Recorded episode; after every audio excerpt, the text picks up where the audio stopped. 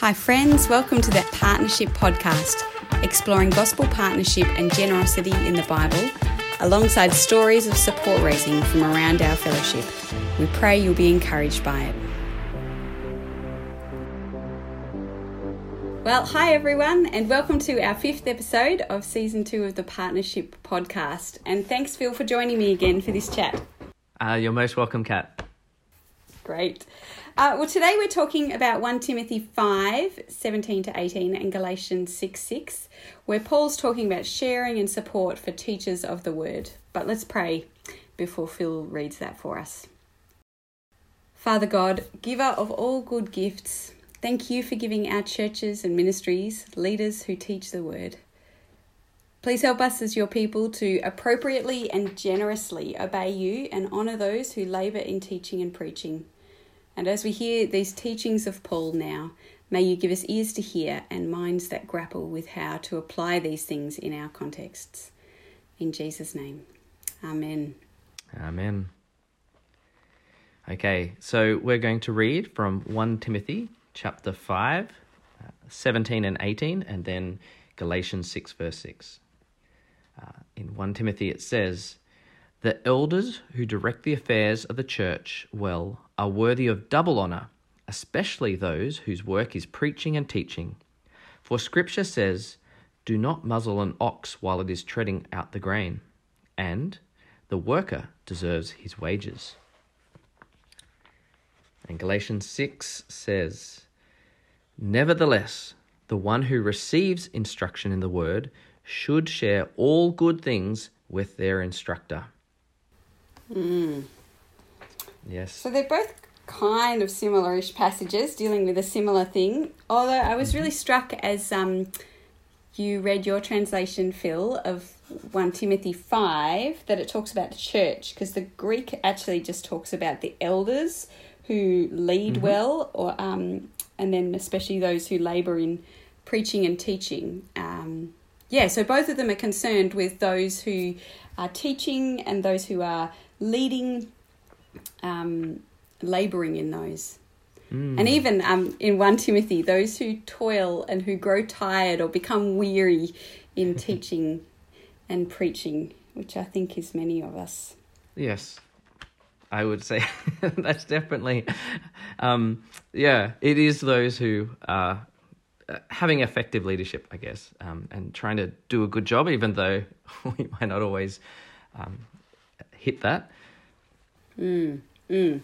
And uh, 1 Timothy 5 has that interesting word of the double, like the concept of the double honour. That those who, these people who are wearing themselves out in preaching and teaching, uh, working in that way, are, should be considered worthy of a double honour or a double, it's um, the word times has kind of financial honor, overtones, like honouring by valuing or by fixing a price although it can also be talking about prestige or according worthiness. Um, so in the next chapter, it's talking about um, regarding your masters as worthy of all honor. It's the same word, but I think in the context here, it does push us. Um, given that he's talking about the labourer deserving to be paid, it does push us. I think here to be thinking about financial honor, um, which is just an interesting concept that those who lead well are worthy of a double honor. Like double's a lot.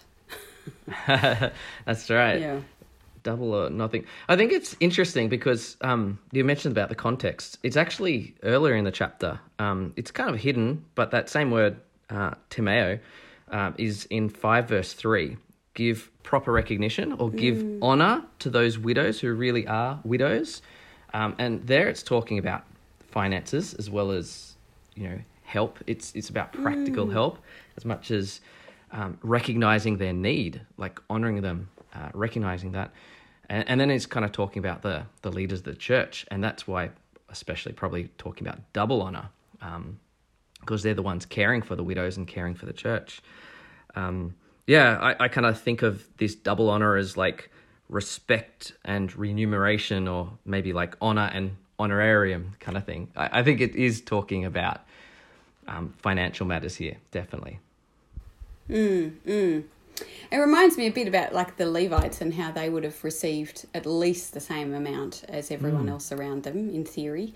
um, yeah, and I think sometimes our workers feel a bit embarrassed about um, being paid even the same amount. There's a pressure sometimes, either internally or Hmm. externally, to live incredibly frugally or to live really at the most minimal standards, like to live lives of, I don't know, voluntary poverty if we're in ministry. Hmm. And there's something really beautiful about that. And I think there are ways in which Paul did um, model that for us. And yet here he's balancing it out with this idea that those who lead well should be considered worthy of double honour.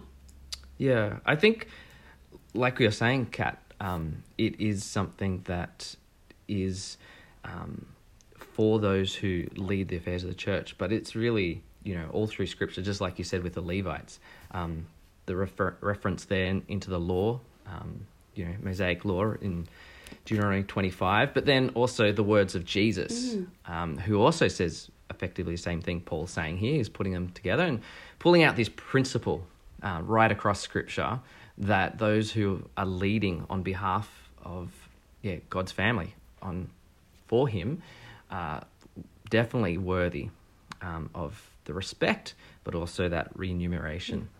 Mm. Um, which links, I guess, to Galatians 6, you know, when it talks about good things. Um, you know, Yeah, the- Although, Phil, I wonder if we can just dive into some of those quotes um, from Yeah. the scriptures, the Sure. Deuteronomy, because I think it's actually really interesting um, thinking about the ox- the oxen, the oxen. because yes.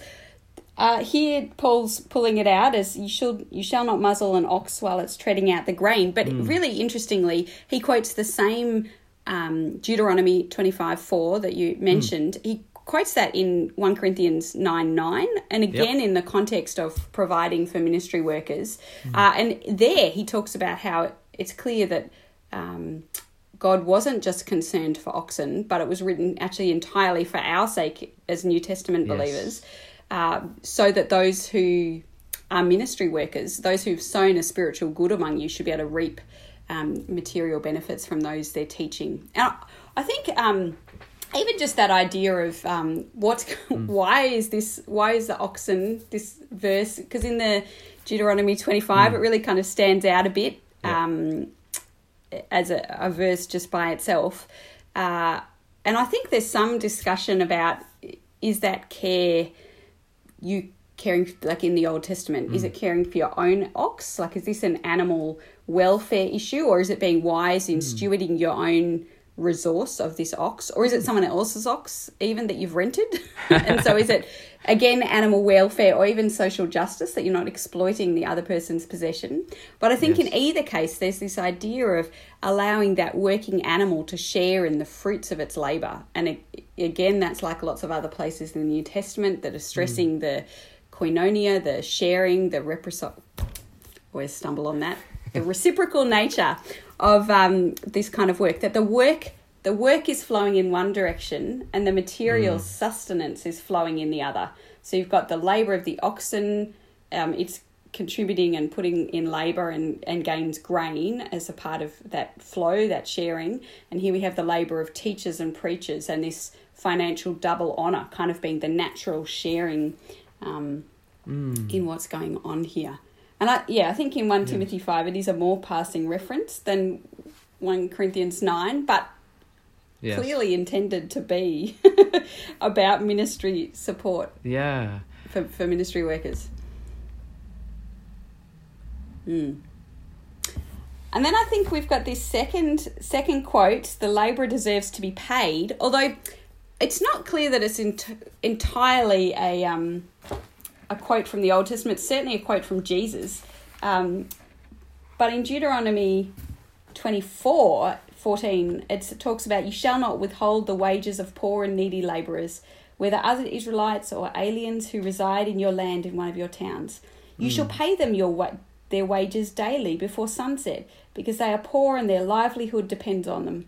Otherwise, they might cry out to the Lord against you, and you would incur guilt. So, just again from a very similar part of Deuteronomy, and just a few verses before the oxen, um, it's talking about this biblical, uh, uh, you know, um, the legal law idea that we should be paying our labourers, and it's actually would be to incur guilt if we didn't.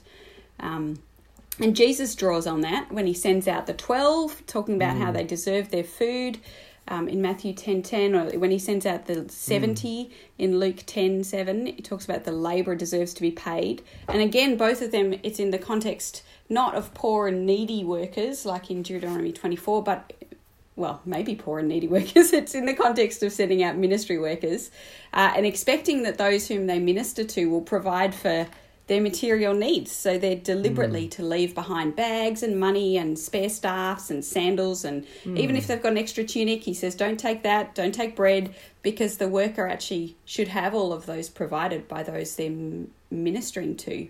So I think here it's picking up a similar idea that those who are labouring and preaching and teaching deserve to be paid um, in a similar way to those that Jesus sent out, to those in um, under the law of Moses back in Deuteronomy.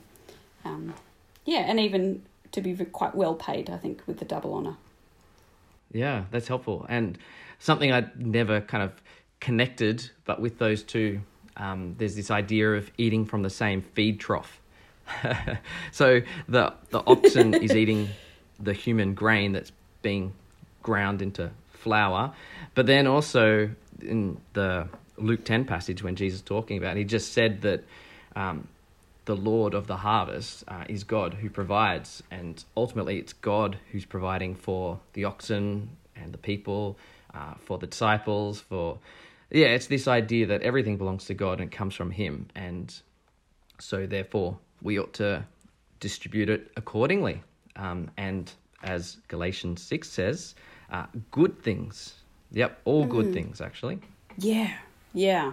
I find it so interesting in Galatians 6 6 that because the context is talking about bearing one another's burdens um, and uh, and and yet um, carrying your own load and going straight from talking about for all must carry their own loads. And I think your translation even said nevertheless those who Yes. are taught the word must uh, well, my translation then goes on to say those who ta- are taught the word must share in all good things with their teacher.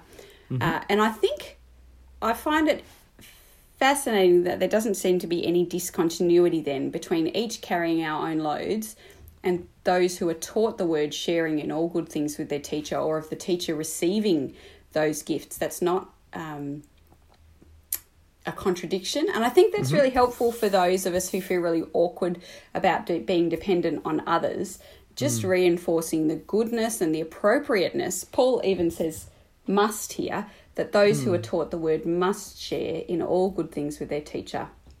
Yeah, that that's a helpful observation there, Cat. I really feel. Um, yeah, there's a sense that that must is almost obligatory, um, and it's something that each of us should, yeah, take responsibility for. Yeah, yeah. And again, he uses in Galatians 6 6 that sharing word, the koinoneo, mm-hmm. um, to share or to take part.